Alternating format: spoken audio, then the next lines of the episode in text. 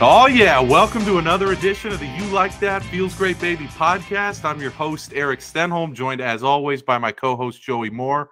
Lots to get into this week. Four epic divisional round games to recap. Uh, we're down to the final four uh, 49ers, of course, uh, Eagles, Bengals, and Chiefs. Uh, we're going to get to the Jack and the Bum of the week, go over some best bets, give out some wild takes. But first, we need to introduce the first ever guest in the history of the podcast. I can't believe it. We got a guest on the pod, 12 episodes in. Look at us. It's my good friend Johann Pacla. How's it going, buddy? Good to see you. Dude, feels good, baby. Can't lie. I was really hoping that that review would lead to bigger and better things. And now here I am as a guest. Keep posting those five star reviews. You never know what's going to bring. Just you. one of our longtime listener, first time callers. Yeah. exactly. Our illustrious franchise is growing week after week. So, uh, anybody out there who wants to give us a five star review, you too could be on the podcast. All you have to do is, you know, befriend one of us for several years to be qualified to be on here. But uh, so let's give you a quick intro here. So, Johann, huge 49er fan. Um, we've been friends since we met at our old work at Safeway headquarters. Um, you got an elite knowledge of the NFL, soccer, and golf and you're either the best or the second best golfer I've ever met. You fucking roll out of bed and shoot like a 74, and it pisses me off to no end. But uh, we're we're really excited to have you on the pod. Thanks for setting aside some time. Uh, we're bringing you on because we're going to recap the weekend, but the main event is the 49er roundtable with you two, uh, previewing the biggest game for 49ers fans since since the Super Bowl against the Chiefs in 2019. So, uh, big pod coming up. Uh, we have to start, though, with the 49ers Cowboys game before we get into next week. Uh, 1912 final. A lot of jitters among Niner fans throughout that game. I got texts from, of course, both of you guys, from my uncle, from lots of folks who were just like never comfortable in that game, not for one minute. So we'll start with you, Joey, and then we'll go over to Johann. What was your takeaway from that game? You do win, you do cover, but a lot of question marks after that divisional round win. Yeah, Dallas uh, deserves a lot of credit. They were a lot better than I gave them credit for. Um, their front seven is damn good. We the overall takeaways we got whooped up front for the entire first half for the most part, and didn't really take until like the fourth quarter when we had to have a couple drives with the touchdown, and then the drive to kick a field goal to uh to go up. I guess yeah, it was 19 uh 12. But yeah, they they were they were damn good. Um, Purdy did his job in the sense he did not turn the ball over, which is why they won the game because Dak turned it over twice, mm-hmm. and Purdy, you know, didn't have for 330 yards and four touchdowns like he did last week, but he had a he had a big zero in the turnovers, and that's a big deal when you play against a defense as good as they were. Um, reading post game stuff, I thought it was pretty interesting that they mentioned that they found out really quickly that they weren't going to be able to run their offense, whether whether it was running plays or pass plays horizontally, like they usually like to, with the the stretch zone outside, and then the screens to Debo, the reverses to Debo, the quick passes to McCaffrey. Because Dallas, they actually, it looked like they lined up Micah Parsons more as a linebacker than they. I don't know the exact numbers, but that they lined him up more as a linebacker than a defensive end than they usually do because he was able to run down a lot of these outside you know zone zone stuff that Kyle likes to run. Um, but yeah, didn't turn the ball over. Uh, but hey, they don't ask how, they ask how many. And uh, at the end of the at the end of the night, it felt great, baby. That's what we were expecting. You know, I, I thought I, we both were all over Niners minus three and a half going into the game last week. The thing is, the way it got there was very confusing to me. And Johan, you were texting me about this. Is I, expected going into the game, and I think you did too.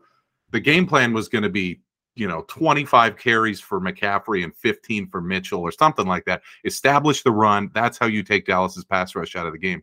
But you said, what is this topsy turvy play calling in the first half from Kyle? What what what did you see there? Joe, you are, you are so kind in giving Dallas credit. I am not going to, even though they did great. I'm, I'm, i refuse to just because it's Dallas. But that whole game gave me some some nervous fart clinching, man. it was it was rough and just watching it going back and forth with field goals, it just never felt like in the first half we could just pull away. Mhm. And we all know when you let teams linger and hang on, bad things can happen, right? But it was pretty funny though that one of the kickers or the kicker itself got that block. And I think Yeah. at that point he had missed what five straight field goal attempts. And it didn't I- even I look remember- like it was going in anyway. Yeah, even Exactly. if it didn't get blocked, it was exactly. It was one it was, well, well, well wide. But honestly, though, joking aside, I think Dallas did a great job yesterday. Basically, what they did was cover the mid to the short and basically made the team throw long, which meant longer protection times per snap. But at that same time, they were just getting to Purdy all the time. So it, it was really rough. You know, our our offensive line had problems in the beginning, but I'm glad they were able to figure out by halftime. Yeah, it was uh, early in the first half. Joey's like right side of the offensive line, including the center. He's like right tackle, right guard, and center are a zero right now. And I was like, that's that's you know, it was. I read little- today that the, that Purdy was pressured on 48.5% of his dropbacks, That which is sounds- an astronomical number. That sounds accurate. It was, and this is why Purdy is kind of the ideal quarterback for Shanahan's system because he takes a pounding and will throw the ball in the face of getting hit. That pass he threw to, I believe it was Jennings uh, on the crossing route where he went all the way across the field to. Uh, you know, I think it set him up for a field goal late in the first half. And uh, my whole thought there was Jimmy throws that ball away or to to the running back in a check down, but Purdy waited and waited and waited and threw it with an eighth of a second before he got absolutely popped. And I was like, that is what Kyle likes. Joe, you've been hammering that all year. It's like the reason he likes Purdy so much is he can take the hit and let go of the ball right before he gets pummeled. Yeah, he goes through his progressions, but I think what's been his biggest asset, especially yesterday, and is his ability to move in the pocket. Is he is he Justin Fields running? No. But he's moves a lot more than Jimmy ever did, and that's why Jimmy's hurt a lot. This isn't the best pass protecting O line in the league. It's a much better run blocking. I mean, outside of all world tackle Trent Williams, um, they don't pass protect very well. And Purdy does. You've seen him in the last few games. He scrambles all over and and he throws the ball away a lot more than Jimmy ever did. Um, Jimmy would either take a sack or throw it late, high over the middle, and usually to the other team. Um, Purdy's not doing that, and that's why they won. And and and I hate to say it, but Dallas, like we're on this winning streak. Dallas was by far the best team they've played in a long time, and I think it was kind of maybe the first half was a little bit of a shock. Not that they didn't expect it, but like they're. I no thought more, no more JV matchups the rest of the way. yeah, I mean, like, because I was like you, Johann, like, wow, we're like Purdy's running for his life. Like, what, what are we doing? And and I was texting um, a couple other people in there, and they were kind of reminding me like Dallas's front seven is damn good. Like Dexter Lawrence, you know, drives a nice car too. Micah Parsons drives a very nice car. these are like these, they can play, and and they rush the passer. I believe the best pass pass rush win win rate in the league Mhm. and they're gonna. The good thing they got practice because Philly's even better. Philly doesn't have as high as a pass rush win rate, but I believe they have a higher sack rate. Um, so they needed they needed that practice because they're no longer going against, you know, the Raiders, Arizona, the whatever they are. Right. Um, the closest thing would have been Washington's front four, but they don't have the front seven. They don't have the linebackers. Exactly. Um, exactly. Yeah, I was so obviously we'll get to this later when we're, we're previewing the game against Philly, but I was really shocked by how the performance of the Niners offense and really Kyle Shanahan's play calling dipped when they played a quality opponent. So this is the first game, and that shows you how bad fucking Tampa Bay was. That this is the first quality opponent that the you know Niners have faced in the Purdy era. Um, I, I was shocked. I, I thought you know I saw some play calling from Shanahan that reminded me of, oh, this is why he's gotten that reputation with the Atlanta loss, with the Super Bowl loss, that he's not a guy who can finish out games or handle the big moment. We'll talk more about Kyle later in, in, in the podcast, but Johann, I want to throw it to you here. You were a little bit concerned late in the game. Um, you were texting me like, this is too close for comfort. is there a feeling among Niner fans that like yes, we love Kyle, he's our guy, but in those late game moments where it's like, hey, this game is still close, do do you get worried because of your head coach instead of being confident because of him? I'll even take it back a step further. It's it's in our blood right now, man. I feel like it's been in our blood since 2012 when Jim Harbaugh would get this monstrous lead and then after that just start running the ball and pretty much abandoning any sort of play calling to play not to lose. Right. So it's been ingrained. It's something that has always stuck with us and Mhm. gives me those nervous farts, man. When until the until the clock hit zero, I I was joking with Erik. Do not send me the the Google Doc for the pod because I I don't want it to be that bad luck to where. Hey, we sent the doc. We started planning, and then it didn't pan out. Unfortunately, te- that's what I happened to the texted- Vikings. I texted both of you when the not the final possession with the stupid Zeke at center play, but the possession before that when Dallas had it. That was I said- I said they are going for two if they score because they know they have the second best team on the field. I felt like say they go down there and Dallas scores and it's 19-18 with 45 seconds left. They are going for two. They have a kicker they can't trust and they have the second best team on the field. There is no reason not to go for two there. And I texted you both that and I got no response because this is what happens when it's your team in the game. With when it's me, I'm like, "Oh, this is great TV." You two are fucking sphincter puckered over there just like I had no time to text, no time to talk to anybody. This is my moment. I have no I'll time to eat later. either, which is saying something for me. And there's nothing like it uh, too we'll we'll talk about this at the end of the pod but being in these big moments with your team when you love your team as much as you do there's nothing like it and it's like it's hard to explain to people who don't like sports so we'll get to that more at the end of the pod Uh, before that. yeah before we get to the jack and the bum of the week let's recap the other games i want to start with bills bengals all three of us called it and i think the vast majority of the american betting public called it why was Buffalo a six point favorite in that game? It was wild. We can all tell from the get go in that game that not only are the Be- Bengals the better team on the field and have the better quarterback, they were actually like better coached, which is shocking because I shit on Zac Taylor professionally on this podcast. But what a game for Burrow. What a game for the coaching staff there at the Bengals. What a game for Joe Mixon and those backup offensive linemen.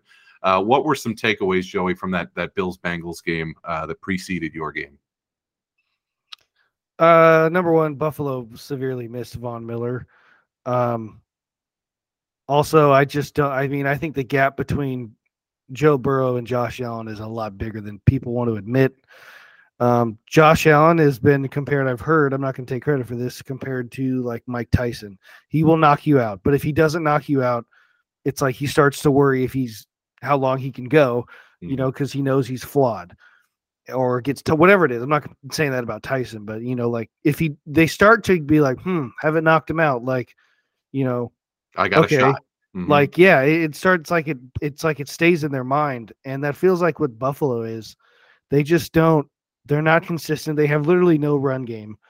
Um, and- but their defense, like I mean, it was like fourteen nothing, boop boop boop boop around the field, and it's like, you know, Sean McDermott, like you're a defensive guy, like you know, I know you had some injuries, but uh, you're at home. It's in the snow. Like, I mean, do something. I mean, it was 27 10. It shouldn't even been that close. Um, because I know Burrow actually missed a throw like in the fourth quarter that they kicked a field goal to go up 27 10. Could have been 31 10. Mhm. And, and yeah, I, the Bengals are in a different class than Buffalo right now. And, and uh, we'll see what Josh Allen does next year because he he didn't he definitely regressed without Brian Daboll, and I'm starting to wonder if he's a. I mean, it's clear what Daboll's done with Danny Dan, Danny Dimes and in the Giants, but might also be clear what he's left in Buffalo with Josh Allen because he might need a he might need to upgrade somewhere in the coaching staff. I don't know, but yeah, uh, the the gap between those two teams is is big. Yeah, and which was um, all the more shocking that the line got up to six, and it probably should have been like two and a half, but it went up that high because the thought was, oh, three missing starting offensive linemen for the Bengals. That's going to spell doom for them. They got the ball out so quick. And when they ran, they ran downhill. Those offensive linemen did a great job, but the coaching was awesome. Johann, you were texting me during that game yesterday, like, I really wanted this to be like a really good game, like game of the weekend. And from the get go, it was not. It was just a complete domination. And I think you, along with the rest of us, are on the Bengals bandwagon big time now, right? better send those refunds. it, it was a weird one, man. Have you have you ever guys have you guys seen that meme with Tobey Maguire when he has the glasses and whatnot? Mm-hmm. You look at him, it looks clear. He kind of takes it off and looks kind of weird. Yeah, I have. And you know, when I last saw it, it was a foggy picture of Joe Montana, and then he puts the glasses on, and it was Brock Purdy. well, I actually was thinking about it something a little different, and I'm not going to bag on him for last year because he, he balled out last year and in, in his battle with Mahomes. But this year, you know, it looks a little foggy, right? And then he takes it off, and lo and behold, he's starting to enter that Dak Prescott territory. Oh, where I'm not going that far, but I can see where you're going. I love it. You look at him, and you know, is he really? He's got a gigantic turnover problem. You know, is he living up to that hype? Right? You're, you're a superstar. Superstars got to perform, and if you keep putting up games like that, you're going to be the white Dak, man. Which Kirk Cousins currently holds that mantle for being the white Dak. But you know what? See, no, see, I feel like a bigger Vikings fan, like with that, because comparing Kirk to Dak is not fair to Kirk. so Kirk is one and three. You hear Coward Cowherd on TV all the time. Cowherd calls calls like Dak a Kirk, but like better PR team. Like he's somehow deemed cooler. I'm like, no, Kirk is Kirk is way better than Dak.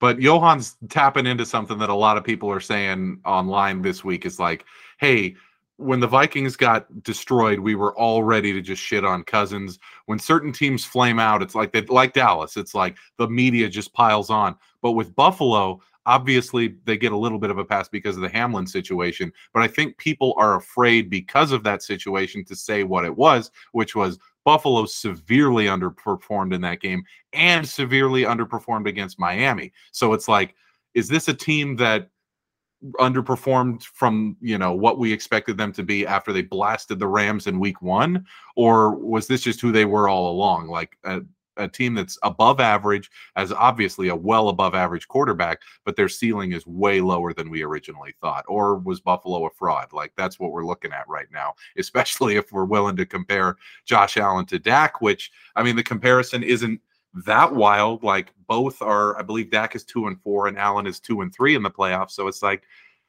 you can kind of see it. You're trending in that direction. I mean, I texted you earlier or during the game that Buffalo are just paper tigers, man. They they look good on paper. In the beginning of the year, everyone picked Buffalo or Kansas City was a two horse race. There was talk just... of Buffalo going 17 and 0 after they beat the Rams in week one. I was like, whoa. Exactly. And you, you look towards the end of the season, they're just barely getting by. They mm-hmm. barely get by Miami. And coming into this game, I felt like their number was up. And after they went down 14, I figured that was a wrap. Week one of the playoffs, a big win for the like advanced stats, you know, like the you know PFF, you know DVOA, the Mina Kimes types who are all about the advanced analytics because you know all the teams that were supposed to win won. Buffalo, with the exception of Buffalo, who didn't li- live up to expectation. This week, Advanced Analytics took a hit because the Advanced Analytics said Buffalo was not only number one in DVOA, they were the number one offense, the number one defense, and the number one special teams, and they got spanked by a team that you know the the PFF folks had like ninth or tenth in the league in Cincinnati. So tough week for those guys. Um, everybody thought going into that Giants game, looking at you, Joey, that it would be quite competitive. Mm. Uh, we took them at plus seven and a half in our picks of the week, not because I thought that was a good bet, but because somebody was very confident that the Giants were not only going to cover, but going to win. Uh, what a performance by Philly. Going into that game, I thought, you know, if the Giants establish the run, they can have a shot, but that game was over in the first quarter. So, Daboll, great job this season, coach of the year candidate, possibly winner, but what a horrendous end for the Giants in that game in Philadelphia, and what a way to silence all the critics from Nick Sirianni and the boys. Yep, I was wrong. Where, Where Joey was, was wrong. wrong. Yeah, where? Uh, yeah, not much to say. This was over. This was this was varsity versus JV. This was. Yeah, no, I I don't know what to say. It was it was the words ugly. Vanilla Vic came out of your mouth like I'm still sticking that that's a great nickname, and I'm not Ah. going to back down from that. So I told you right before we ended the pod last week. The reason that I wasn't that confident in your Giants pick is because the Giants played a college defense in week one of the playoffs. Now they're playing an NFL defense in week two. Nobody loses more in this than the Vikings because God did we suck if we got absolutely housed by quote unquote vanilla Vic the week before, and then he puts up seven measly points against Philadelphia the following week. Uh, Johann, obviously, you were tu- tuned out of that game early. We were texting. You were like, "I just want the night game to be a good game," and That's really what it came down to. I remember I was watching I was watching the game over dinner. My wife and I we went out for a family dinner and it just so happened that the TV was right in front of me. Kind of weird considering considering it was a Chinese restaurant, but with a big TV, I'm not going to complain. Business is booming. Exactly. so I'm thinking to myself like, "Oh, this is going to be a great one." And it, it got weird cuz it started to get a little hazy. And then for some reason it started looking like the TCU Georgia game. Mhm. And then at that point, it was really hard to pay attention because at that point you knew Gi- the Giants weren't coming back, and one it of was more entertaining to watch my kids eat than it was to, to watch the game.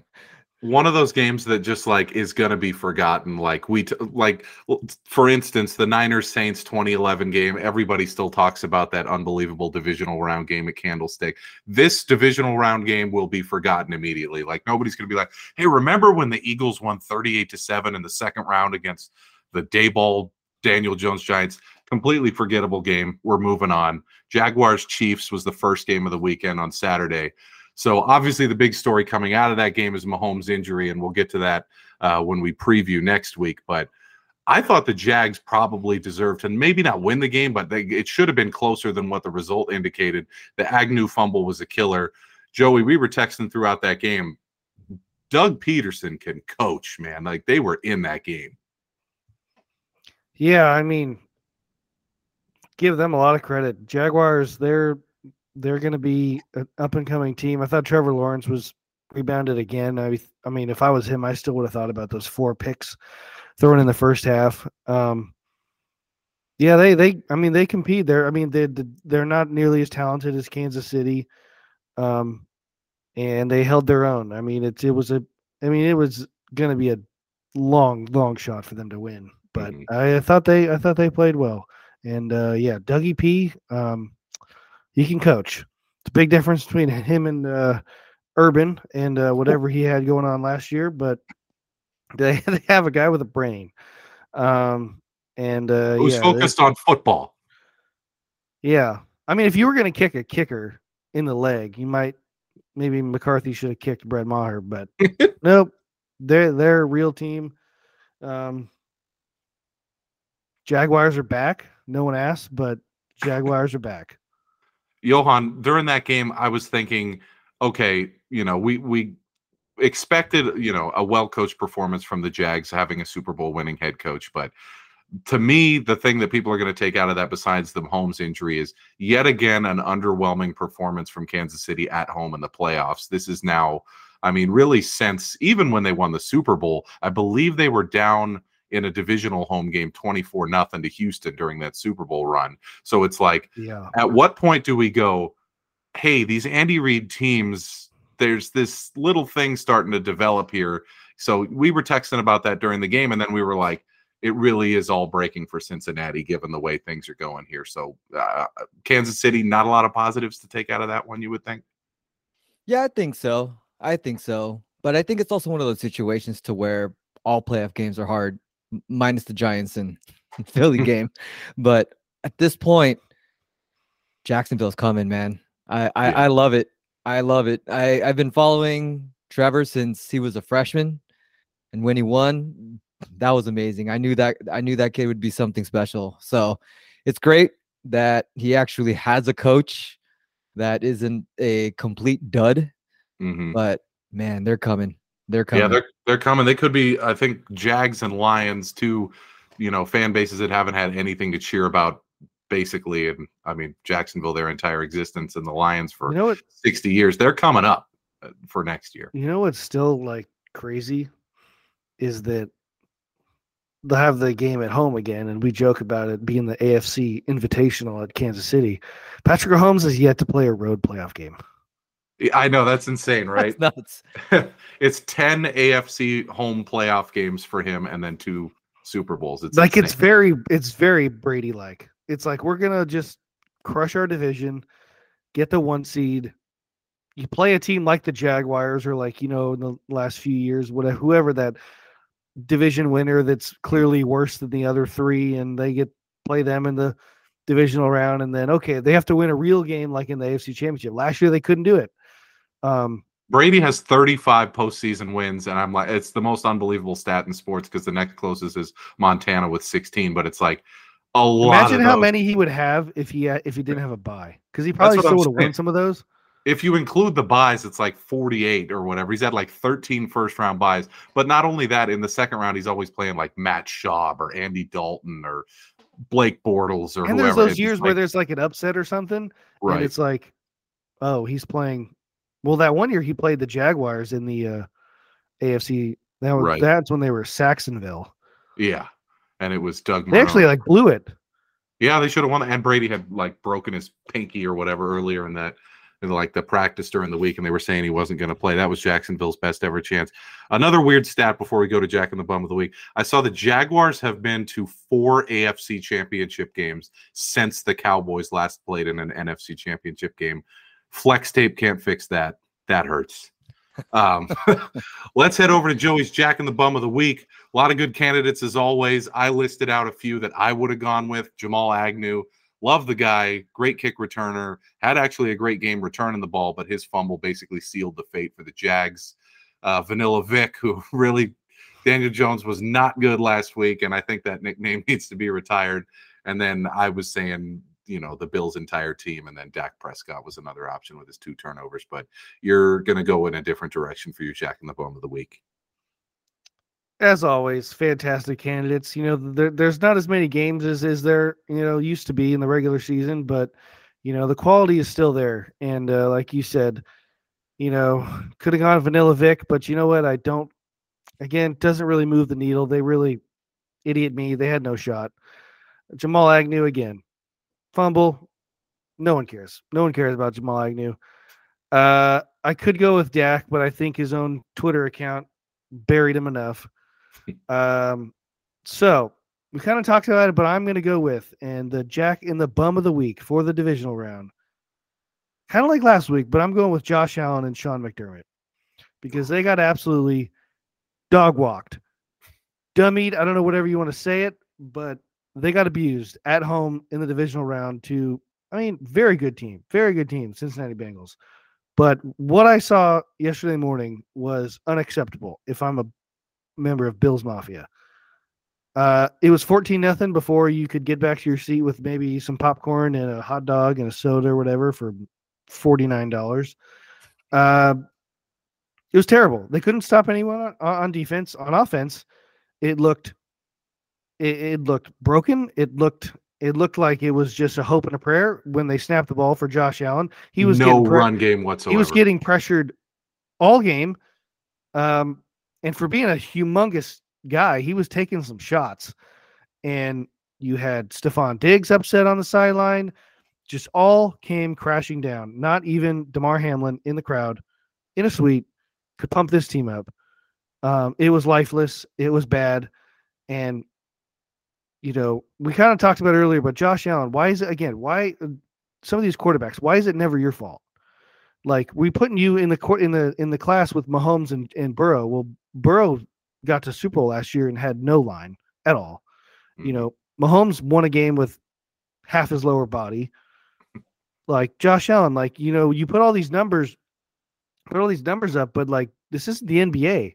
Like, do you win games? Like we we don't care about you know winning regular season MVPs, which hasn't he hasn't done either. Um, but like, do you like win. Like it was like he he somehow got like a participation like trophy for almost beating Mahomes last year. Mhm. And that was only the divisional round. Who's to say he would have beat Joe Burrow? And it's like we just kind of anointed him. I mean, Mhm. deservedly so. He's a damn good player. But like win a game. Like win. You're at home. You're six, like we said, six point favorites, Mhm. and it was over. And Sean McDermott, you're a defensive guy. Leslie Fra- Frazier gets all the credit, but you're a defensive guy. It's your team. What do you do on game day? Like you have nothing to do with the offense. Like that was Daboll. And I actually don't. Old Ken Dorsey, mister Mhm. Slam his iPad guy. yeah. Um, like you don't have the offense. What do you do? Like game, what do you do? Like, do you motivate her? Are you like, are you like Jason Garrett? Are you like the clapper? Like, what, what do you do? And like they've had the same pro- no run game for years. Like, when does that get fixed? Your offensive line's been not good for years. When does that get fixed? I don't know. I it's It's like you're saying, saying he should be Allen's- fired. He's been anointed for years. McDermott, obviously a great coach. So, like, we're not going to say that either of these guys stink because they're like McDermott's a top 10, 12 coach in the league, and Allen is a top five, six quarterback in the league. But we're saying these guys may have been prematurely anointed because, I mean, this is now back to back crappy playoff performances. Last year, they McDermott's defense, which as a guy whose team was coached by Leslie Frazier for three full seasons, he ain't that good, and we saw that yesterday. Uh, I- you know, I, I I start to wonder if like the window for Buffalo has actually closed because Allen is going to be paid a ton, and it's only going to go higher. You know, McDermott's defense is getting older and worse. I mean, I'm starting to see signs of decline here, and I think that's a good jack in the bum of the week because it's just like, where does Buffalo go from here? Last year, it was like that was probably it's the same, their it's the same loss in the same round. You know, except this one's at home, and it it's like, yeah, you don't get this somehow. We almost beat Patrick Mahomes banner. It's like they should hang that up in the in the stadium. Like almost beat Mahomes, went to overtime, got a rule changed. 2021 banner. It'll go right really nicely up there with the Sharks regular season champions banner hanging up there at at uh Oh no, it's right next to the two. We have owners of we have banners of owners. yeah. How cool is that? Oh my god. We'll save that for another pod, the sorry ass state of the Sharks. So there it is. Joey's Jack in the Bum of the Week for the divisional round, Josh Allen and Sean McDermott. Uh, let's head over to the main event. So this is why we brought Johann on right here. It's a 49ers roundtable. I am going to ask you two some questions. This is the biggest game for Niner fans since what was it, Super Bowl 54, I guess, the 2019 season. Um, huge, huge game. You're rolling into the NFC Championship game with Brock Purdy. I mean, a rookie and Mr. Irrelevant nonetheless, the last pick in the draft going up against a powerhouse Eagles team. Awesome matchup. Side note, I did look this up earlier this week. There are three quarterbacks who've started a championship game as a rookie. Uh, none of them won. None of them went to the Super Bowl. It, Roethlisberger, you expect. Joe Flacco, you expect. I remember those vividly. The other one was Shaun King for the 99 Buccaneers. Who knew? Crazy stat. Anyway, we're going into this game with a rookie quarterback. I'm going to ask you some questions. You give me some answers as Niner fans. Going into Philly, Philly is favored by two and a half points. What is the aspect of Philly's team that worries you the most about the Niners going into that game? We'll start with you, Johann. What do you worry about most with Philly as a Niner fan? A wise philosopher once told me, Do you ever wonder what happens when an unstoppable force meets an unmovable object? But with that said, my biggest concern is none other than Jalen Hurts.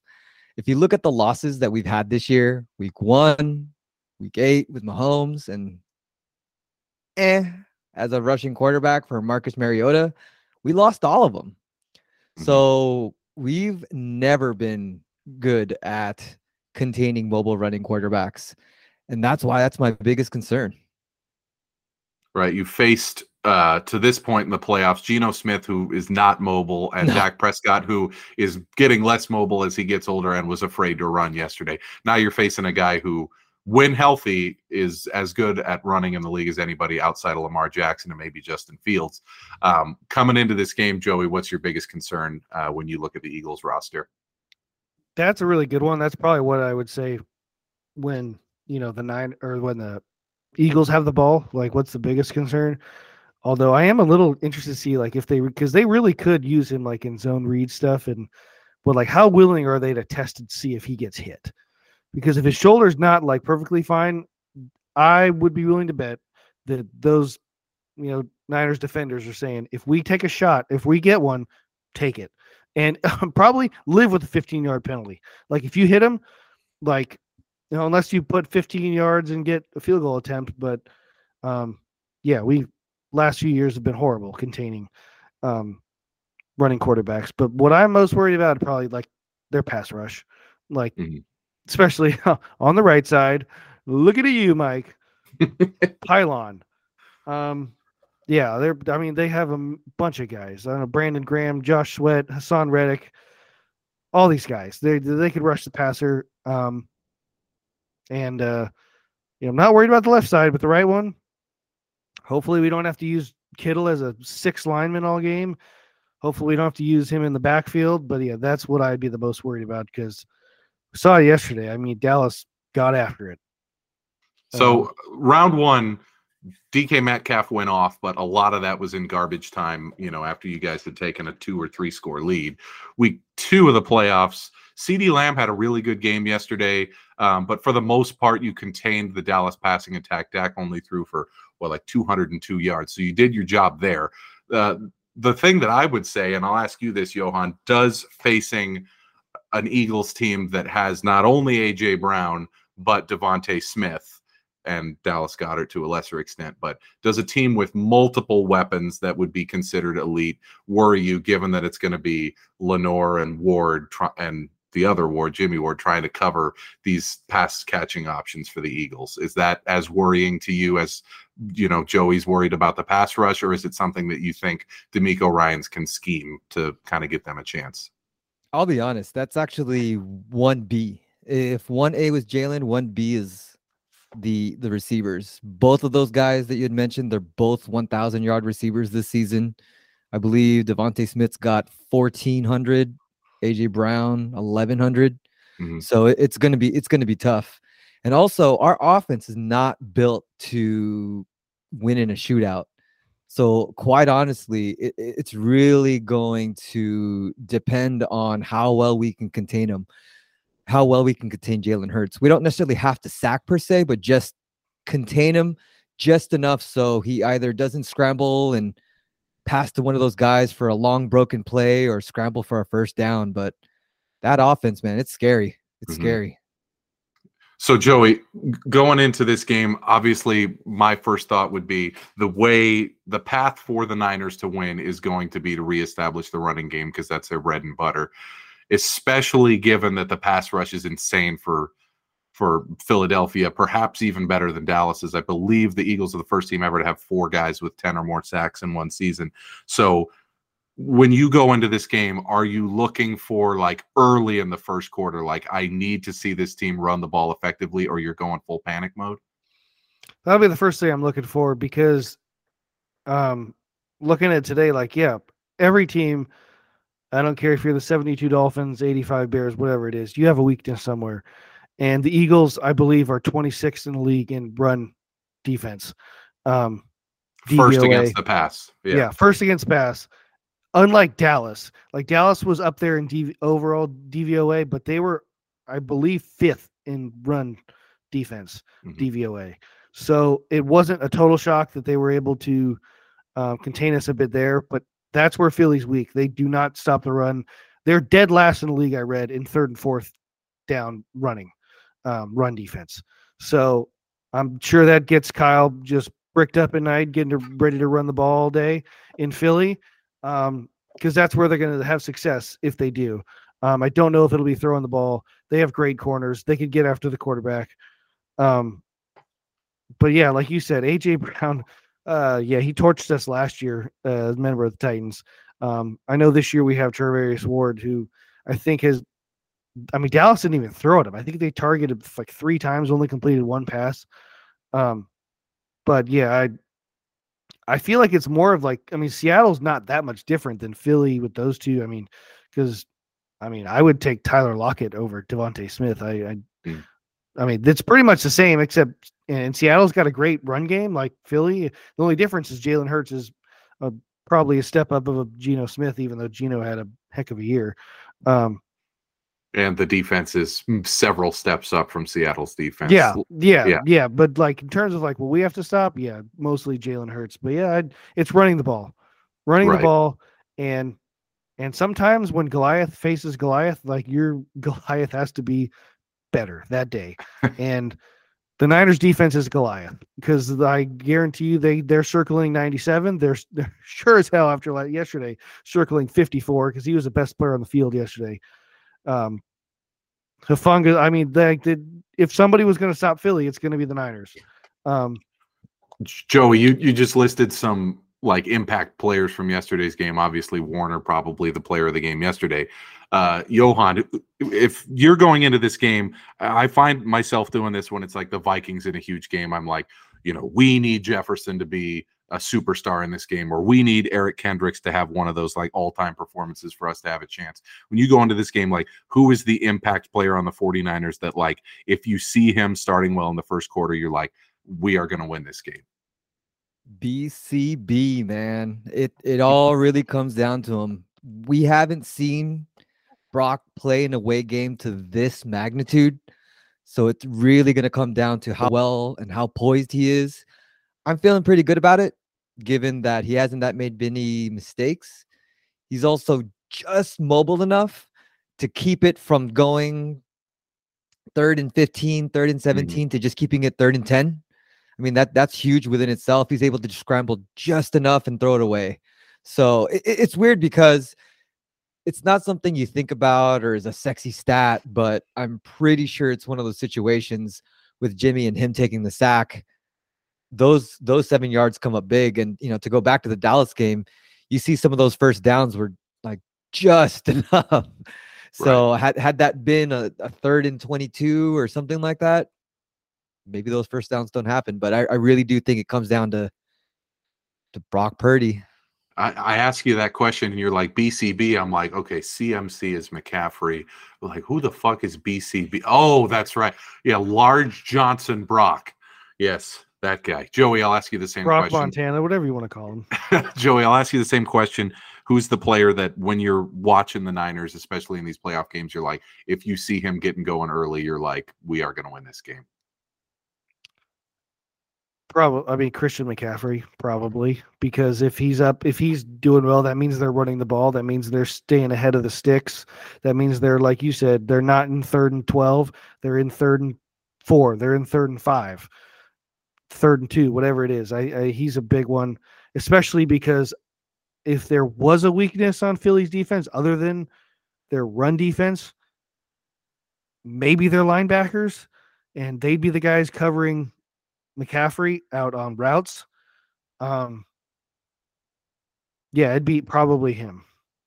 That makes a lot of sense. I mean, that's why they paid as much in draft capital as they did. He- He's got to be their impact performer in this game. This is why you trade Both of them, him. really. I mean, him and Mitchell, like they both got to be keep them fresh. I mean, I wouldn't, I wouldn't be surprised if Kyle says we're running it forty times. Mhm. I know that's his. He's he said before that's his number. Like against the Rams, some of those games where they just go up to the line of scrimmage and feels like they're just say, telling the Rams we're we're running left or we're running Mm. right, and uh, that's the only thing they call in the huddle. Which way are we going? Because we're running the ball. Um, kind of yeah, a lot like the, the the 2012 Vikings offense, where the only playbook uh, entry was "Hey diddle diddle AP up the middle." When the Niners are rolling, it is going to be McCaffrey left, McCaffrey right, Mitchell left, screen pass to McCaffrey right. Like that's what I'm looking for as a neutral. Is early in the game if Hurts is running around and you know getting first downs with his legs. I'm terrified if I bet on San Francisco. And then if I bet on the Eagles and I see McCaffrey bottled up for seven carries for 22 yards in the first half, I'm like, this game's over. It's all Eagles from there. So, uh, last question before we pivot over to the other game. Um, DeMeco Ryans probably would win assistant coach of the year if they had that award. Again, last week they gave up th- uh, three points in the second. Uh, was it three or six? Whatever it was, it was in single digits. He's he's all year he's been doing this with this defense. Obviously, very talented defense, but incredible coaching job by DeMeco Ryans. Do you feel that the biggest reason for being confident going into this game for Niners fans is the Niners defense and DeMeco Ryans, given that you are starting a rookie quarterback. So Johann, Johann, I'll start with you. Do you think that the Niners defense is the key to victory on Sunday? I do. I do. I do think it's going to be up to the Niners defense to set the pace. If I'm being honest, I feel like it's a coin toss in that if Philly gets going, it's a fast paced game, high scoring. We don't stand a chance. If we set the tone, set up a grind it out type of game, it favors us. So I, I really do believe that that's going to be the key to victory in this one. Joey, you feel, I would imagine you feel the same way that if it's a slugfest, kind of like the Dallas game was, that as long as Purdy doesn't turn over the ball, you guys are going to win on the backs of your defense. But are you worried that if it turns into a shootout, there's just no way you can compete despite having all those offensive weapons because you have a seventh round rookie starting the game? Or are you like, if our defense is good, we're good and we're winning this game? If our defense is good, if they play like they did yesterday, I'm, I'm very confident. Um, but do I think they, I mean, as great as they are, do I think they're going to do that again on the road with an even better offense? Uh, I mean, like, is the number 20? Is it 24? Like, what, you know, what do we hold? I mean, the biggest, the first thing I would say is, is, is do we turn the ball over? I mean, if mm-hmm. Brock and if we don't turn the ball over, you know, Ray Ray notwithstanding, um, offense didn't turn the ball over. If, if that happens, that I think helps us immensely because it's going to be very different going to the going to the Linc in Philly. Um, it's going to be nuts. I'm kind of happy that it's the first game and not and not the night game there because I feel like night you just people just liquored up all day. You're gonna get really nuts. Maybe not as nuts. The other thing, how's the weather? Like, is it gonna mm-hmm. like if it's if it's a cold, windy, wet, wet like does that slow Jalen down? Does that slow their like the Niners have been in those games? I mean, they played in Lambeau last. Like they, I mean, the Niners have this group has played in a lot of big games, mm-hmm. and you would I think cold weather would suit them, yeah. Like people want to talk about the Niners' strength of schedule. They finished 31st in strength of schedule. Philly finished dead last in strength of schedule. They played the Giants. And as much as I picked them, I was wrong. they suck. And and a lot like Dallas, like everyone was like, look at Dallas, so they're coming. They played Tampa and they they suck. So does Philly get a little bit? I mean, if I'm super optimistic, do they get a little shocked at first? Like, I mean, you know, if they put Sanders up the middle and, and he gets rocked by one of those linebackers, whatever one, pick pick one. They all hit like a Mack truck. Like, it's just like, okay, that's that's different. It's cold. It's I don't know. I mean, that's wishful thinking. I mean, none of that could very well none of that could happen. And, and I could see the Niners getting boat raced. I mean, I could, but I could I could see, you know, I don't. It, it's weird. I it, it like they Philly was terrible at the end of the regular season compared to what they were. I mean, they were looked they looked unstoppable the first 14, 15 weeks of the season. Mm-hmm. I know Jalen gets hurt, but I don't know. I, I they, they play the Giants like then the Niners have they've been been in big games, and I hope I hope that matters Sunday. It very well mm-hmm. couldn't, very well might not, but a lot more um, 2019 and 2021 Niners on this current roster than there are 2017 Eagles. Like this is a more seasoned roster that like despite having the disadvantage at quarterback with a seventh round rookie versus Hurts, who's, you know, an MVP candidate, you have the experience and you have the coaching staff and the defense that's been there before. So big moment this weekend. Sounds like you guys have some some cautious optimism. Uh I as we'll get to later am thinking this is kind of the Eagles' time after what I saw against the Giants last week, but we'll see. Um, let's talk a little bit about the AFC Championship game, which is going to be 6:30 Eastern, 3:30 Pacific next week. The late game always seems like, for whatever reason, the NFC game is always the late game, but this year it's the AFC. Um, what percentage health does Mahomes need to be at for Kansas City to win this game? That's my question. Is like I bet on Cincinnati because I think he's at like 30%, 40%. Like high ankle sprain He is a might th- be at like zero. That's what I'm saying. High ankle sprain is a 3 to 4 week injury. Some guys it's as much as 6 weeks. If you're Jimmy, it's an eight to ten week injury. That's what I'm saying is he could not hand the ball off for the second half of that game without just wincing in pain and crow hopping and like stumbling out of the gate. So I'll start with I'll start with you, Joey. What is the like plan for Kansas City? Like say you go into that first quarter and it's clear that he's just hobbling around like they have to go all run game from there. What percentage health would you say Mahomes needs to be at for KC to win the game? Because I say it's like maybe 60%, 70%, but I That- think he's at like 30. I think that's very generous. I think the Bengals are damn good. I think he needs to be a hundred, and he's not. Um, they might. I mean, uh, it's it's hard because he just did beat Jacksonville, but the way that injury is, he's gonna feel worse like tomorrow and Wednesday, and it's gonna swell up. And at, do they consider putting Chad Henne in if he looks awful, like he can't move? And because I think the Bengals are going to go up and down the field. They've already had their number with him healthy. Mhm. And when he's not, I mean, we saw Chad Henne came in and, and Andy Reid, Andy Reid's a Hall of Fame coach, went like 90, 91 yards or whatever it was, 98. I mean, it was 90 plus yard drive, touchdown. Like, you know, that I'm not saying start Chad Henne, but get him in the bullpen. First inning. Absolutely. I mean, Johann, you were saying the same thing throughout that game. You're like, he should, first of all, he shouldn't be out there. But secondly, like, is there any chance that he can even give them half of what they expect from him next Sunday, considering it's an injury that's like three to four weeks at best case scenario? And it's like, there's no doubt that he's going to play, but you don't foresee him being effective next week, right? I No, mean, with I what don't. saw.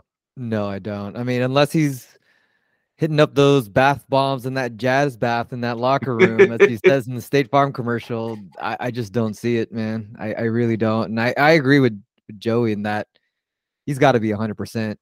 I mean, since he's going to bring it, they're going to bring it hard. And I feel like that's going to be a shootout. Yeah, if and, and I I thought the same thing. The over under was set at 47 and a half. If Mahomes is healthy, it's like 56 cuz they're like this game is going to be 31-28 with the two best quarterbacks probably in the NFL. But the total is much lower and the line is much lower because they're like dude, this guy cannot move. So uh, we'll get to that in my picks of the week, but not looking good for Kansas City with Mahomes' health. I mean, obviously Reid, great coach, great team with a lot of weapons, improved defense, I think, from where they were the last couple years. But God, with Mahomes being as injured as he is and trying to play, does not look good for KC. Um, really quickly before we get to my you like that picks of the week, uh, some outside of just this week's games and the playoffs in general, some coaching hires and quarterback movement uh, has already started. A lot of rumors about you know who's going where. McVay has settled and he's going to stay in LA. Which, as Niner fans, you guys got to be like, damn, we almost got him out of the building, but he is committing to the Honestly, I'm rebuild kind of happy he's back. Just like I just, it's just good for the sport. It just is. Like I don't, I I don't know. I'm, Uh, I'm it, it would have been yeah. Would it have helped? Sure. I'm But not gonna I- lie. I, I I'm happy he's back as well, but for a totally different reason. I'm not gonna lie. I, I was a McVay hater when he first came in. I was like, dude, this guy is as old as I hair am. ever not gelled? Like, this guy is as old as I am, and he's like way more balling than I am. But at the same time, too, you know, he ne- he never had to rebuild and eat the dog shit years that Kyle did. So it'll be interesting to see what he does with practically nothing and Mhm. with zero capital to work with. So I feel like, hey man, you got you got to pay your dues. And I also felt felt like that too. I, I- I feel like, hey man, he he skipped the line, and now it's it's all coming back. So, hey, we all got to eat shit sometime. But you were texting me about that that you're like it's good to see a guy actually be like hey i'm gonna see this through instead of being like i got here i turned this into a super bowl contender immediately i'm the best young coach in the league and the second something doesn't go my way adios i'm going to That would have been that would have been people would have said would have talked about that for a while. Oh yeah, and but he's sticking to it. So I give McVay all the credit. But uh, as we were talking about last week, basically all of the open jobs in the NFL are crap jobs.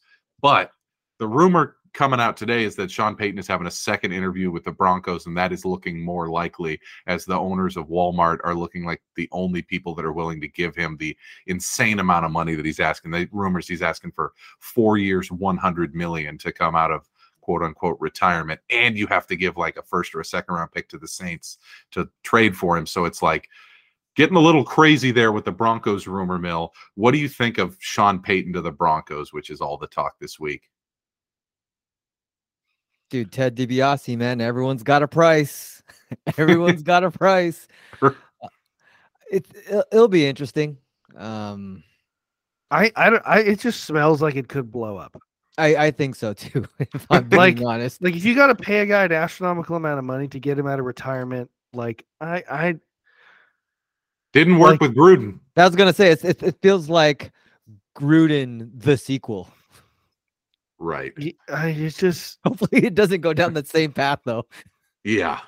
yeah For delete the servers. sake. Yeah. yeah, Yeah, I don't know. It's just it's just it's just. Do you hear the rumor of him teaming with Brady to go to Carolina? Did you hear that? I did see that, I, and I just dismissed that out of hand. I was like, "That's not possible." But they're like, maybe Tepper gives Brady a small bit of ownership in Carolina to entice him there. I'm like, God, that is just Hey man, everyone's This got a price. very- This feels this feels very NBA ish, and uh I don't like it.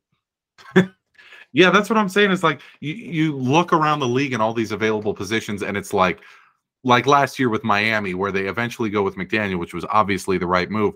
But they if the Flores lawsuit doesn't drop, it's Sean Payton and Tom Brady in Miami, and they entice him there with ownership stakes. Like it used to just be you interview the hot offensive coordinator or defensive coordinator from the team that made the Super Bowl. Like that's just what it is. Every The hot time. take is I don't even know why Tom Brady's that sought after.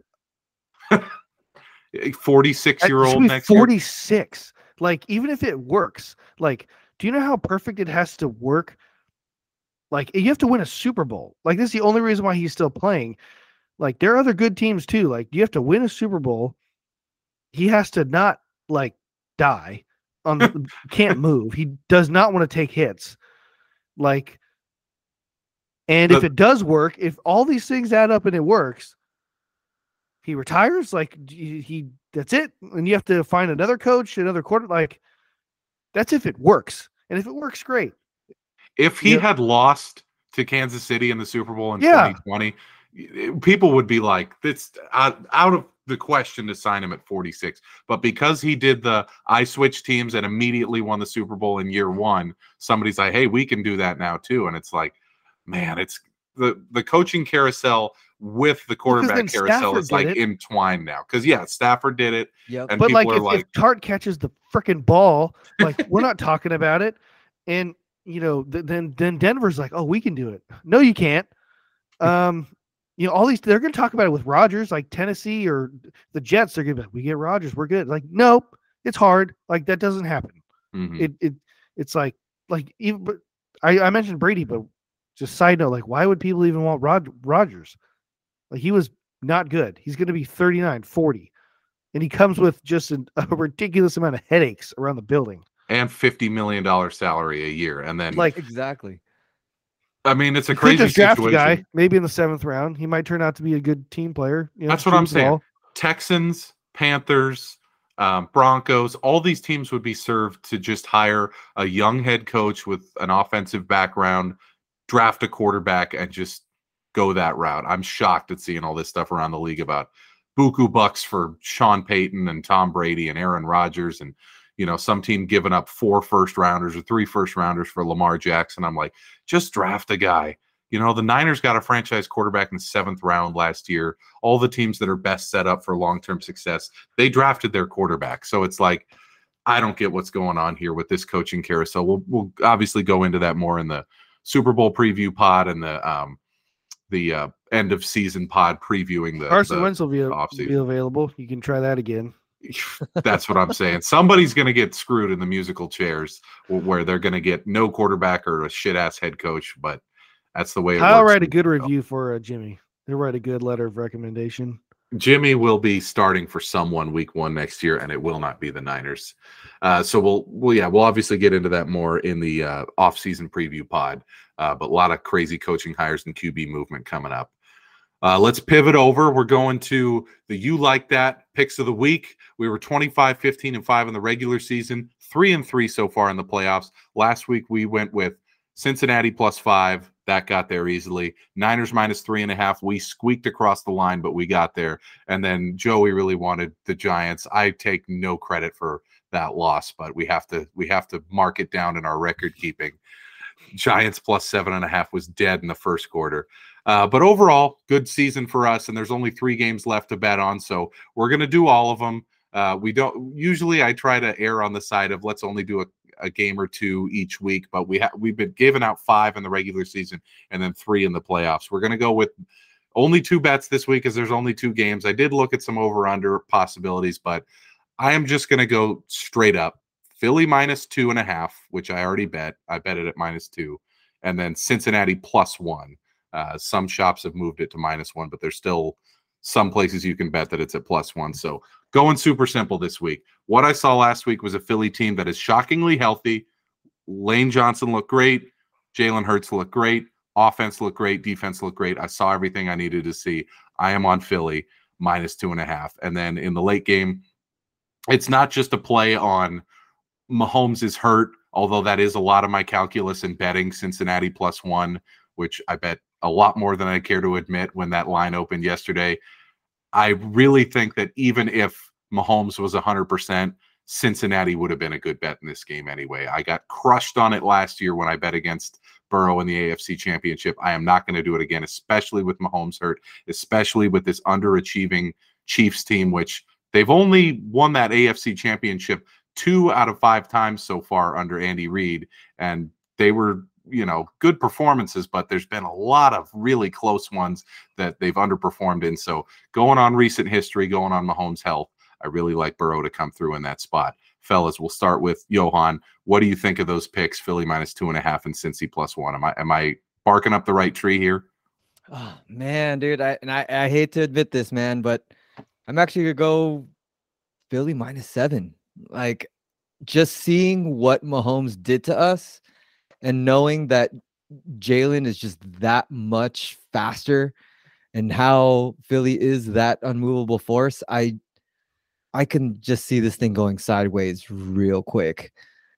I was talking about it with a friend for quite some time in preparation for this, and I, I don't know, man. It just it just does not feel good at all the the fan side of you says we can hang in this game. We got the horses, but the logic side says you think Philly is going to win by a touchdown or more. I I do. I do. it hurts to hear, but it's it's good that you're you're thinking with your brain and not with your heart. Joey, what are you thinking about those picks? Philly minus. I'm like the exact opposite. Oh boy, nice. Not like not like that. I think they're gonna, but like the fan in me says this could all go wrong and we lose forty to nothing, and I'm in the fetal position at about 3:30 afternoon. That's the fan. The like the more rational side is like, I mean, yeah, very well could go to crap. I mean, it very well could. Like there's a there's a clearly a path for Philly to to to take apart the defense, to to get after Brock. Yeah, but there's also a path for the Niners to run the ball on this team and not give Philly the ball. And I mean, Philly has to Philly has to drive the ball in this defense, and they very well could. And I, I guess the Dallas thing kind of makes me a little like, like I like I said earlier, they were a shock to, you know, or they played Tampa and it's like, okay, wow, this could be tough, and it was, and it was. But I mean, I, are the Giants that bad? Maybe the Giants are really good, and Philly's that good. But I'm hoping that at least maybe part of that was because they played the Giants. I'm hoping. But I mean, if I was betting, well, if I was actually betting, I'd bet Philly and I'd put a lot of money because I either want to be, um, I either want to win or I want my team to win. Right. So, yeah, I'd bet Philly. And then Cincinnati, you're you've been on there. Oh, I would have bet Cincinnati if, if, been, if the Chiefs were healthy and rolling. You've been riding yeah, Cincy been, for months. Yeah, I, I've been riding them since the the end of the regular season, or at least towards the middle. I, I just had a feeling.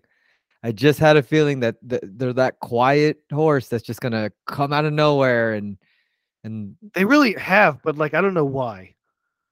I think it's just the Right. media, man. I I believe everyone was just on that two horse race between Kansas City and Buffalo, and I remember just looking at the standings each and every week, and you see it's like, oh wow, Cincy's quietly in the mix. They've won 10 in a row, and the and the Niners have won 12 in a row. It's like you really don't see those coming into the playoffs too often. But I think also part of the reason Cincy's been discounted is Zac Taylor, and count me as somebody who's been discounting that guy for years now. And I mean, that's a well coached team. Their defensive coordinator anna Anarumo's done a great job. Like, it's an impressive team. I'm picking them to go on the road to KC at the KC AFC Invitational yet again and win. So uh, here, here we go. Here are the picks, the final picks uh, before we get to the Super Bowl. Uh, the you like that picks of the week for the divisional or for the uh, championship round. We're going Philly minus two and a half and Cincy plus one. Those are your picks of the week. Joey, it's time for your feels great baby, your wildest take you feel best about currently, and uh, you got one that's along the same lines of what we were just talking about, but taking it to a whole nother level.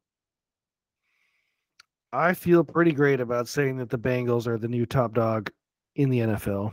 I think Joe Burrow is. I don't want to say he's there yet, but if he wins again Sunday, and if he wins the Super Bowl, which they would be my pick, they are my pick. Um, I mean, he's going to have the Super Bowls. He's going to have, you know, the the win, the the head to head wins. I, I Four think and zero he's- against Mahomes if he wins next Yep. week. and and and the Bengals are are the, the he's going to have it, and the Bengals are going to have it over the Chiefs. And you know, as much as we all love Mahomes, he's damn good. I mean, he's you, I'd argue he's already if he never plays again, he's already a Hall of Famer.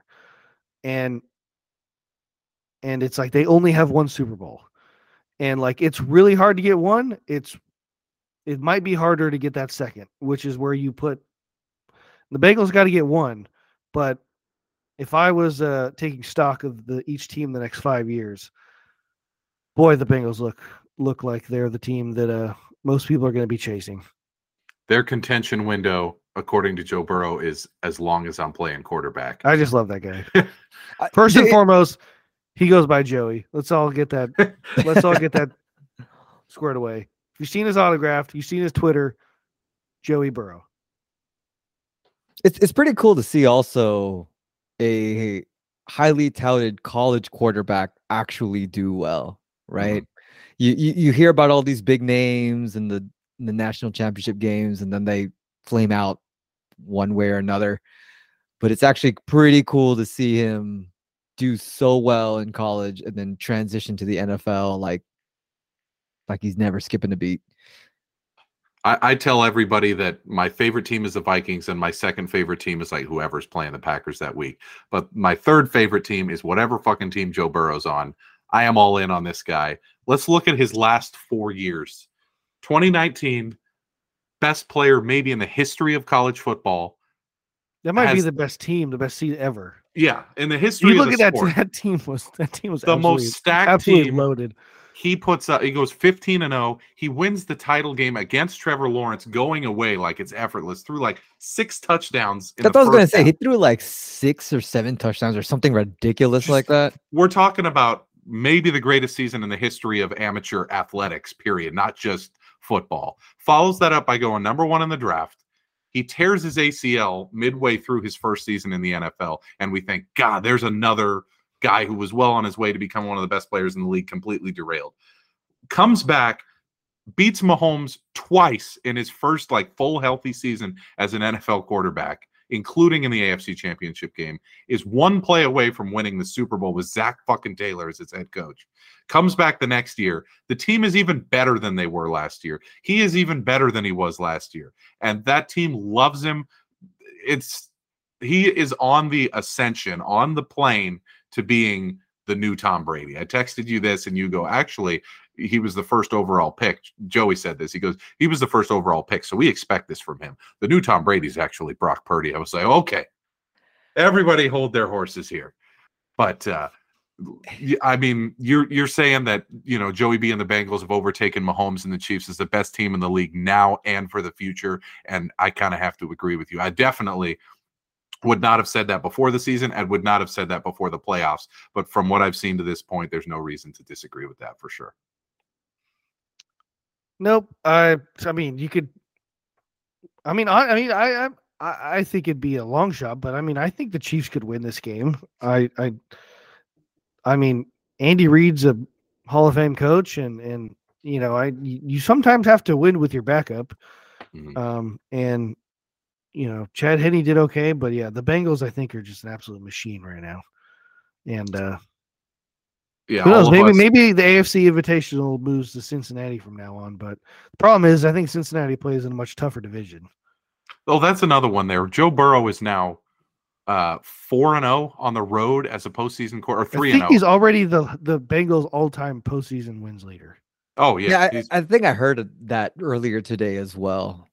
Now, now, granted, he didn't have that much competition to, to go through, but Carson and, Palmer could win a game. Yeah, and Andy Dalton was 0 4 or 0 5, I believe, as the starter for the Bengals in the playoffs. Burrow comes in, wins his first three playoff games, loses the Super Bowl barely. Then the next season wins two, including one on the road in a snowstorm. It's like this is this is the guy. As the youths say they won last year and they spotted the Chiefs 18 points. 18 exactly, 21 to 3. And I thought that game was over and my Kansas City ticket was in the bag. And then I got Joe Shiested right there with an incredible performance. But as the youth say, uh, he is him. And he really is. I mean, the guy is the hot ticket in the NFL right now. If you're on TikTok, uh, he is on both male and female. Yep, my wife knows who, who he is. yeah. I keep getting this one where it's like, this guy's like, Do you think your wife doesn't know who Joe Burrow is? Your wife knows Joe Burrow. She knows what kind of cologne he wears. She, I'm like, whoa, what is this? And then you see a thousand TikTok stitches with all these people that are like, yep, he likes Chanel. I'm like, oh my God, this guy is just off the charts right now. But good on him. He's having his moment. He appears to he's be one of those. He's one of those guys that like, like I text you like he's got the men and the women, but like, it it, it takes a special guy to like have like the looks like I mean you say this obviously not the talent but like like with Jimmy like obviously look at he's not going to be Jimmy. Look, at him.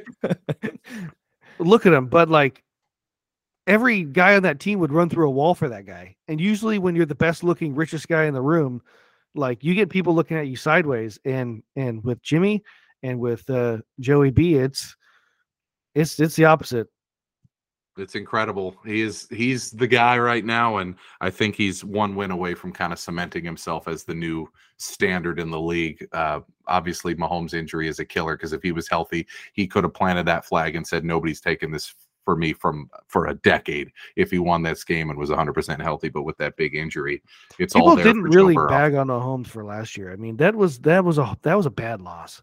It was. Really he was bad. bad in the second half. I thought completely off topic. I thought he was concussed in that game. I thought there was a hit late in the second quarter, and he tried to play the second half injured. And he was just awful in that second half. That's a story for another day. Uh, let's close the pod. We're we're getting a little long winded here. Uh, last thing before we go, I was thinking about this when I was texting you both, and then the previous week when the Seahawks were in the playoffs, and I'm texting my brother, and you know my uncle's a big Niners fan what it's like for us when you're watching the biggest games with your team in them. So, like for the privileged fans like you guys, this is your third time in you know four seasons where your team gets to the NFC Championship game. But before that, it was a long, long time for the Niners. You had the Harbaugh years were good, but it was lean, lean years before that. Going back to when you both were kids, it's like for the Niners, for the Sharks, for the A's, whoever your teams are, when you play in these enormous games as a fan, it takes a toll on you. I'm just listing games, you know. Niners NFC Championship this year. Last year, they also made the NFC Championship 2019. They went to the Super Bowl. Um, Joey, the Sharks went to the Stanley Cup final in 2016. That you know, feels like 50 years ago. Yeah. And, you know, Sharks went to the Stanley Cup uh, conference finals in 2019. Johann, your Warriors guy as well. They went to the NBA Finals what six times in the last, you know, eight seasons. What is it like for you guys as sports fans, even as we're getting older? When we're kids, it's one way, but even as we're getting older, when kickoff finally happens, when that game starts, and your team is either playing to go to the championship round, to the Super Bowl, to the World Series, whatever it is, or you know, when your team is in the biggest game of all, what is that feeling like? Like, this is why we're sports fans, right? Starting with you, Joey. I always keep going back to this because it's so funny, but it's so perfect.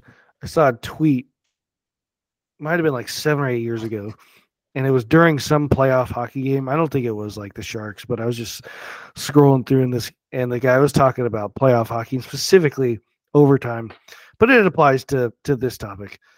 That watching your favorite team in a big game is like snorting cocaine and then riding a motorcycle out of a helicopter. That's what it's like. And I'm like, you know what? I wouldn't do that. I don't recommend it. But I feel like that's what I'm experiencing right now because like it's just like I don't I mean I literally I don't think I sat down yesterday for like 4 hours. and um it's it's like you said like you know if I didn't do like where else do you find this juice? Like it's why the players do it, but they play. Like but why do we do it? It's like there's there's just nothing I'd rather be doing. And the worst part is like I always being a Sharks fan, you're like, is this really worth it? Is all this pain worth it? And the good thing is, is seeing both them and you know most of my life, like you were saying, the Niners being, I mean, almost a total dumpster fire most of my life. Like, no, it's worse when you're just apathetic. You don't even care, like, because it's, it's just nothing. Nothing in your life matters. Food doesn't even taste the same. you know, like, just your job sucks. Everything just, everything just sucks. And no, I mean it's it's it's wild. I mean, you see the good, you see you see the the great in me, and you'll see the bad in me in a game like that. Because like, boy, if your team loses, it's like okay, everyone out of my way, no one talk to me, no one do anything, and I swear to God, if somebody says like they'll hit them next year, I'm gonna I'm gonna hurt somebody. uh, Johann, you, you got you know one of the biggest games for you as a sports fan in a long time coming up on Sunday. What kind of emotion does that you know conjure up in you when you know okay my team is playing to go to the super bowl. Man i've been, i've been watching sports for a long time and not just football but basketball soccer olympic power walking golf. And each time i we get into these big moments it, it always comes back to uh, just don't fuck this up. Like right. I, I i think i can i can accept very loosely when my team does well but they were just outplayed Mm-hmm. But if they just totally botched it, it, it is a really tough pill to swallow. Mm-hmm. But I will say this though, and I, I'm a little bit older than you guys. The only thing that's more suspenseful and causes that much more of the nervous farts is when your kids start playing sports. It's, it's, it's one of those situations. You know, my, my kid was doing baseball last year. He did really well. But it always got to the situation to where he's at bat, and I'm like, dude, just just don't be that kid. Like, I know no one's gonna get mad, but like, don't be the loser kid that strikes out. don't be the don't be the kid that, that that causes the team to lose. Just don't be that guy. And then it's just it gets my heart racing. He he he gets a double. I'm like, okay, and then the next kid uh, strikes out, and I'm like, all right, well, what a fucking loser, man. But hey, it's, it's not like, my kid. That's funny because it's like, oh, if my kid makes a mistake, I'll be like, well, this guy also did, so he won't be the only one. Exactly, exactly. but I think it's just, just just don't be the reason why they lose. So that was my mentality coming into each and every season for sports is just just don't be the bottom half of, of, of, the team and just don't be the reason why you lose. And uh, it, it, it, it's wild, man. Like, for example, we, I just did tryouts or evaluations over the weekend, and the competitive guy in me was like, just ball out, just ball out, just don't be the, the gumpy kid, you know, holding the bat in reverse and whatnot. But hmm. man, sports will do it to you. Yeah, it will. Uh, I, was I was thinking, thinking, I was thinking about this sorry, but I was thinking about this like being um sports fan for, you know, as long as I can. I mean, I'd say like 20 years probably like really taking it seriously. Like even when I was 10, like I remember being really like I punched a hole in my wall after um but like I've only had two days in my life where I woke up and and like my team had a shot that day to like finally do it. And it was Yeah. both the Niners Super Bowls. My nose bled for no reason during the Ravens Super Bowl. It just started bleeding. But like the Sharks were in the final the one year, but I mean they really were down the whole state, and then they, Yeah. they never got to a point where like this could be the this could be the day. Like I mean, like Erik, you know, like everyone's every sports fan knows it.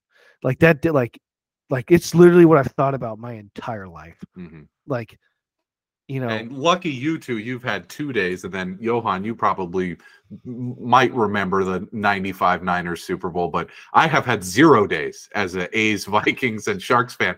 Zero days where I woke up and was like, my team could win the title today because we've never even fucking got to that point. The closest I ever got was Sharks 2016 Game Six, where it was in San Jose. I'm like, if they win this one, then the next day. You know, they can win the title. And with the Vikings making five NFC championships since I've been a fan, I've had a lot of if they win this one, then the next one is the big game. I can't wait to get to that point. I don't know. It's if I ever wild, isn't it? Will. it, It was- it- it's it, it's wild when you think about some of these historic franchises that and I hope it never gets there for you, man. I really don't. But they, they they have that narrative each and every year. Hey, we'll get them next year. And and all we can do is hope that we're going to be able to see a parade in our lifetime, right? But can you Mhm. imagine like a Cubs fan, especially a Cubs fan that lived past 100 you're like, dude, I I I'm 100 years old. It, it's got to happen, and then it doesn't. You're like you, you died the year before they win. Like See, this is I what think- I think of when I think about sports is like I am a Vikings fan and an A's fan because of my dad. I'm a Sharks fan because of my grandpa. I'm a Tottenham Hotspur fan because I picked up soccer when I was in college and I loved it. I I look at it through the prism of why I'm a fan. So like my dad has seen the A's win four World Series. Okay, he went to the 72 World Series. He went to the 89 World Series. He saw that. My uncle is a Niners fan. He's seen the Niners win 5 Super Bowls. My brother is the biggest Seahawks fan in the world. He saw them go to two Super Bowls and win one of them, go to three Super Bowls and win one of them. I have not seen fucking shit. Okay. So, like, I, that's so funny. the reason I, I mean, wanted to talk funny. about Sorry, this it's is not like, funny. But the No, reason no, I I wanted to about talk you- about it is because I want to hear from you two because you are living right now what I The- want every year so badly. You know, so, get 'em next but like year, that's buddy. the thing. That, that's the thing. Where you you were saying, you know, you focus on like the Cubs, and I've done that too. Like, wow, that like that's like worst case scenario. Mhm. Like, does that happen to my team? I hope not. My two, my like, I I've been an A's fan. I I actually was a bigger Warrior fan, like when they were terrible back with, you know, Jason Richardson was my favorite player ever. Bob Sura, all those guys. Like, but I just, you know, like I've actually not really cared that uh, the about the Warriors, just the NBA in general lately. Just I cannot stand the load management crap. but anyways, not my problem. But like if you take like the Sharks and Niners, like the Niners have won five times. I keep hearing that. I've never seen it. Like and and the so like the narrative is so different, even though it's been like a really long time. Like they're not seen as like losers. Right. Now the Sharks, losers. Mhm. Like Vikings. Like there's no there like there's no there's no story. But uh, you you said it like you why you're a fan. I was just about to say talk about that. Like, does it really? What does it mean? Like you say say the Niners win the Super Bowl. Is it going to change my life? When if I was younger, I would have said yeah. It would have changed my life.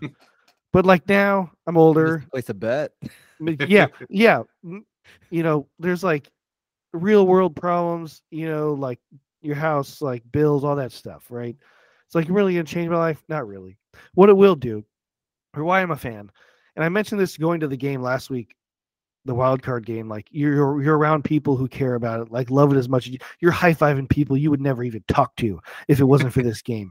You're you're 70,000 people leaving the stadium and they're all chanting you know you know Purdy or whatever, and it's like you feel like you're at a seventy thousand like family reunion. Like it, it's it's like you don't get that anywhere else, especially now with the way you know just the world, especially you know this country's so divided.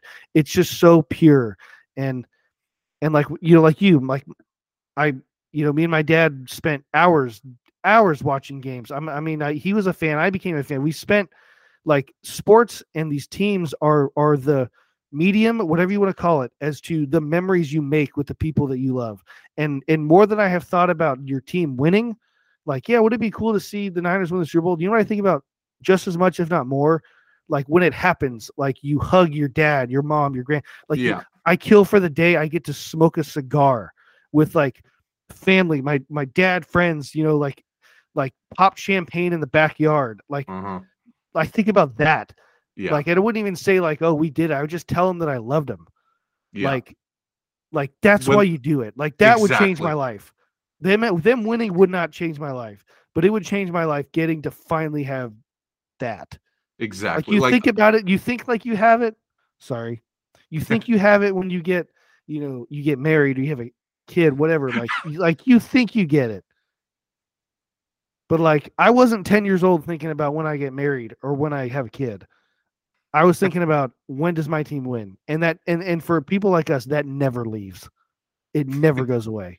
I when you're talking about like how you connect it to like I want to be with my family when it happens. 2013 Super Bowl Seahawks Broncos. Evan didn't know, but I got a bottle of champagne and put it in the fridge without telling him. And then when he went in the backyard to like fire off the champagne and my mom's taking video, you know, he was I think 18, so he couldn't drink, but we're like, let's do it. Let him drink the whole bottle of champagne, have his great time, whatever. He's getting ready to fire it up. I took a giant bucket and filled it with ice water and I dumped it on him right as he was about to do the shit. I'm like, this is what it's all about is you want to have that moment and like I guarantee you, I wouldn't know, never seen any of my team, but I guarantee you, Evan thinks about that more than he actually thinks about them beating the shit out of the Denver Broncos. exactly. This is why we do it, folks. And I I I was texting this to Joey yesterday. I especially during the Harbaugh era, I have disliked the 49ers because I grew up in Fremont. Every one of my friends was a Niner fan, and I'm a Viking fan. Everybody's just like, oh, the Vikings, oh, Brett Favre, Daunte Culpepper, ugh, whatever. I always hated the Niners, but I'm rooting for the Niners because I want to see, you know, you, Johann, and you, Joey, and my uncle Doug, and everybody get to celebrate their team winning the Super Bowl. Part of me, like I told you yesterday, Joey, there's a devil on my shoulder that's like, I want Purdy to throw three picks so people shut oh, I would too. up. I text you, I was like, I would too. I want that a little bit. Like the devil on my shoulders, like I'm so tired of this fucking Brock Purdy bullshit on every radio station, on every TV channel. It's like it's it's the greatest. I'm like, I want it to go away. You know but then the other side of me is like, I want my friends and family to be happy. So you know like, what's funny is when I when I met you, like Vikings were like damn good. right. Like It's crazy. and, and the Niners were like, What's up? Tomsula, exactly. Kelly. Uh, I remember right when we first met in college, I was like, I want to go to this thing at Cal State East Bay where they show the Monday night football games in the student union, and Brett Favre is starting against fucking Mark Sanchez on Monday night football. I gotta go to that. And Joey's like, I think we got a we got a good thing with Alex Smith. He looks much better this year under uh, Mike Singletary. I'm like, yeah, you do you, buddy. That's great. and It's now look at us. Exactly. It's it's funny hearing these stories of you know how we all became fans and whatnot. And I remember this was a pit- pivotal point in, in in my life when I was trying to pick my teams and whatnot. And at that time, I I was a kid. I loved bottlenose dolphins. Almost became a Dolphins fan. Thank goodness that didn't happen. oh man, that's that. I laughed it- at Evan. Yeah. It's just because you you told me he's like his first game he saw was the Super Bowl. The was it Seattle Pittsburgh, and he's like, oh, I like Seattle, and it was just that was that. even though even though like you and your dad and like it's like We are a Vikings if I was your dad, I'd be like, I can't believe this guy. like all of my baby pictures, I'm wearing a Viking helmet or a Vikings onesie or whatever. That's we are a Vikings family. We go on. We had family who live in Spokane, Washington. We go on a road trip up there to go visit them, and we stopped in Seattle first, and we went to the Space Needle, and there was, you know, we went to the Seahawks Stadium and looked at the team shop and whatever, and we're like, oh, this is cool. Evan immediately from that point is like, I like the Seahawks, and he did not give up on them. Like they had the Matt Hasselbeck years, you had the fucking Seneca Wallace, you had Tarvaris Jackson, and he did not give up and he got rewarded with the win. And I'm like, this is, you know, part of the reason I root for these teams that I shouldn't, like the Seahawks and the Niners and the Warriors and whatever, is because I want the people in my life to see a title. And we'll see if you guys get there uh, next week if you give yourself you an it. I mean, it's, it is third third time in four years. Like that's These are the good times, and you Yeah. have to enjoy them. You do. Like I still like I I like, you know, like I always wonder like do the Patriots ever do they do they ever get bored in those like 20 years? Like do the fans stop buying like every single year like AFC champion t-shirt and like hat and whatever and The and, answer and- is and no. sin- No. and- well, that's the thing. See, that's the thing. Since I've been shown, like, I mean, up until like recently, the Harbaugh years, and then the, you know, Sharks never win anything. Like, it's taught me like th- this could go away quickly. Like, mm-hmm. think about all the Warrior fans that are like kind of relatively new. Like, there are a lot of big, long time like diehard Warrior, but like you come recently, if you're like, say you're 14, 15 years old, you're like, oh, this is great. I'm like, this is not supposed to be this easy. oh yeah like you think about the how long the patriots were good for and, and you think about it some kids didn't know how bad they were right? Yeah. before they went on that run just because they were so relevant for so long like no one remembers oh yeah pete carroll coached them at one point or they weren't even alive when Right. during those years so it's crazy to to think that there's just some kids out there and it's like wait what your team doesn't win every year hmm Spoiled young Warriors fans, and we know quite a few of them. A lot of tortured fan bases that are coming into this week thinking, is this finally the time? By the way, since he's never won a Super Bowl, they have their guy. They think they're going to get there. Philly's only won one, Cincinnati's won two, but they had like a 55 year wait in between wins. So a lot of a lot of angst building up this weekend, and uh, it was good to talk to you both uh, and finally have a guest on our pod. And uh, this was a blast. Thank you for joining us, Johann. We'll be back again next week uh, for the Super Bowl preview pod, going over what happened in the conference championships.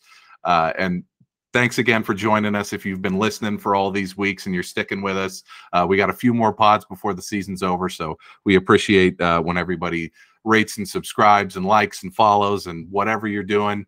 Uh, thank you for joining us. And we'll be back again next week.